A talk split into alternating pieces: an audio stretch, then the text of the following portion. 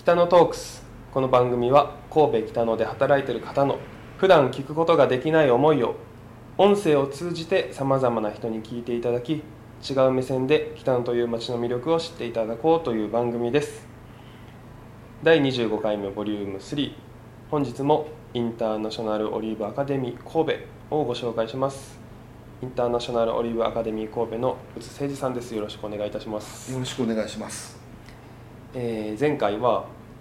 オリーブどのタイミングで興味を持ったのかだったりされてたお仕事の話をお聞きしたんですけど今回はですね今インターナショナルオリーブアカデミー神戸さんのそのオリーブって言われた時に一体どういうことをしてるのかオリーブって一体どういうものなのか北野の町ってオリーブの木がたくさん植えてるんですけどそれをこう観察する点でなんかどこを見ればいいとかってありますか？オリーブはこういう特徴があります。みたいなことがあれば。オリーブは葉っぱがですね、はい。長細いですよね。はい。それで、えー、とちょっとこれ言葉では言いにくいんだけど、はい。まあ、表の方が濃いくて裏がちょっと白っぽいですよね。で葉っぱが枝に対してどういうのかな交互にこうついてるんですこれこと言葉では言いにくい交互についてるんですか、そうですね、はい、じゃあそれぞれ独立してるような形で葉っぱがはい、だから葉っぱが、えっと2つに分かれてこうついていくとはい、そこからちょっと間空いて90度反対でまた2つつくと。これを繰り返してるんですよ。そうでよく見るとそういうつき方をしてへーそれは知らなかった。同じような葉っぱでも1箇所から3枚4枚同じような葉っぱですけど出てるものもあるんですがそれはオリーブとは言わないようです。それとオリーブは高木樹はい。になるのでほっとくとですね、えー、と7メーター8メーター10メーターぐらい大きくなっちゃそんなに10メートルも、う、なんか結構背があんまり高くないようなうん感じはしてたんですけど、あのね岡山とか行ったらそのぐらいのねオリーブありますね。78メーターで港川神社、はい。日本で一番古いと言われている木も、えー一番高い時で8メーターぐらいあったかな。今ちょっとあの剪定えーされてるとは思いますけど。港川神社に一番古いオリーブの木が、ですね。はい。でおあのオリーブは、ね、実を取るためにうんはい。結局そんだけ高いところに行っちゃうと取れないんで、そうですよはね、い、日本あの人間が育てるという上ではやっぱりもうちょっと高さを抑えます取れる範囲はい。にするので、えーやっぱり3メーター4メーターぐらいで止めとかないと取るのが大変なんですよね。うん。でこれあの日本ではそういう取り方してないけどオリーブがたくさん取れるところはあの木を揺らしてね下にシートを引いてはい。と取ってるんですよ。そうはないと大量には作れないんですよ。気を揺らすんですか？はい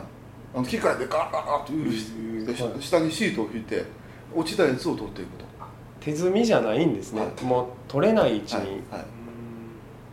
うん。日本ではそういうはあの小豆島とかそうじゃなくてやっぱり手摘みされていると思いますね。だからその点すごい手がかかると。あそうですよね。はい、ただですねあの手で取るということで熱が加わるんですよ。はい。人体の熱が、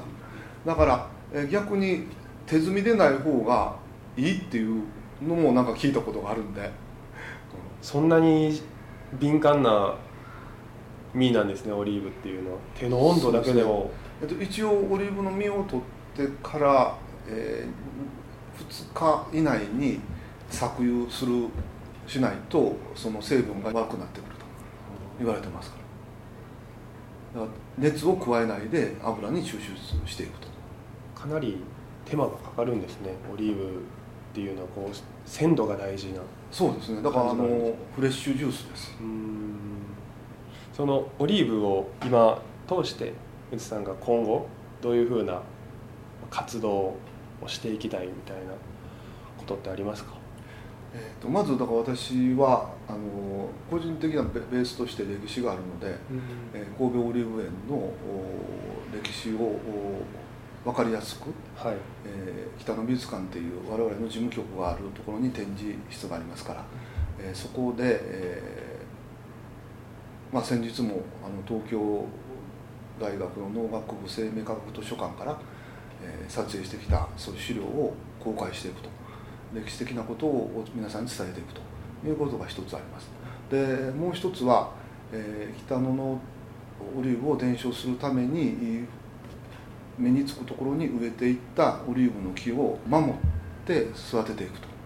という活動を続けていくということになりますでそれは今北野にある学校で KTC 大空高等学院っていう高校生の人たちが手伝ってくれてまして、えーと、今日もこちらのあと放送の前に、はい、その活動をしてきたんですけども、こういう活動をもっともっと広げていきたいと。で特にあの近年ですね、えー、小豆島のオリーブをもう昔全滅させたというオリーブアナキゾウムシっていうあのオリーブを枯らしてしまう虫が北野でもこう出現してきまして、えー、実はもう数本が枯れたりしてるんですけどもやっぱりそのオリーブウォッチングっていうそういう活動を通してですねあの植えたオリーブを守っていくと。いう活動をその市民の方と一緒にやっていきたいということです。じゃあ最後にこう一言内さん自身今後どうなりたいかどうしたいかみたいなことがもしあれば一言言って終わりにしたいオリーブでもなくて何でもいいです、ね、何でも大丈夫ですもう好きなことをやっていくということですね好きなことをやっていきたいと、はいうん、だからあの、えー、本本を作るとか、はい、いうことですで好きなことに一生懸命、えー、営業でも何でもすると。何やこの話。いやすごくいい一言でした。はい、えー、これでお別れしたいと思います。インターナショナルオリーブアカデミー神戸宇津誠二さんでした。ありがとうございました。ありがとうございました。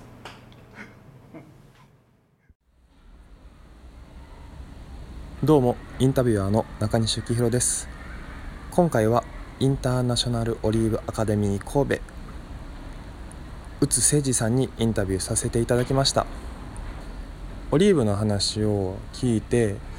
北野の町を散策している時に本当にもう5本6本とかじゃなくて数十本至る所にオリーブの木が生えてましてこういう話を聞くと町の身近なところ普段あまり見えないところに目がいって町のことをより深く知れたなって思いました。話の中にも上がってたんですけど害虫のオリーブアナアキゾウムシ。見た目は意外とコミカルな形をしてるんですけどオリーブの木をダメにしてしまう害虫ということで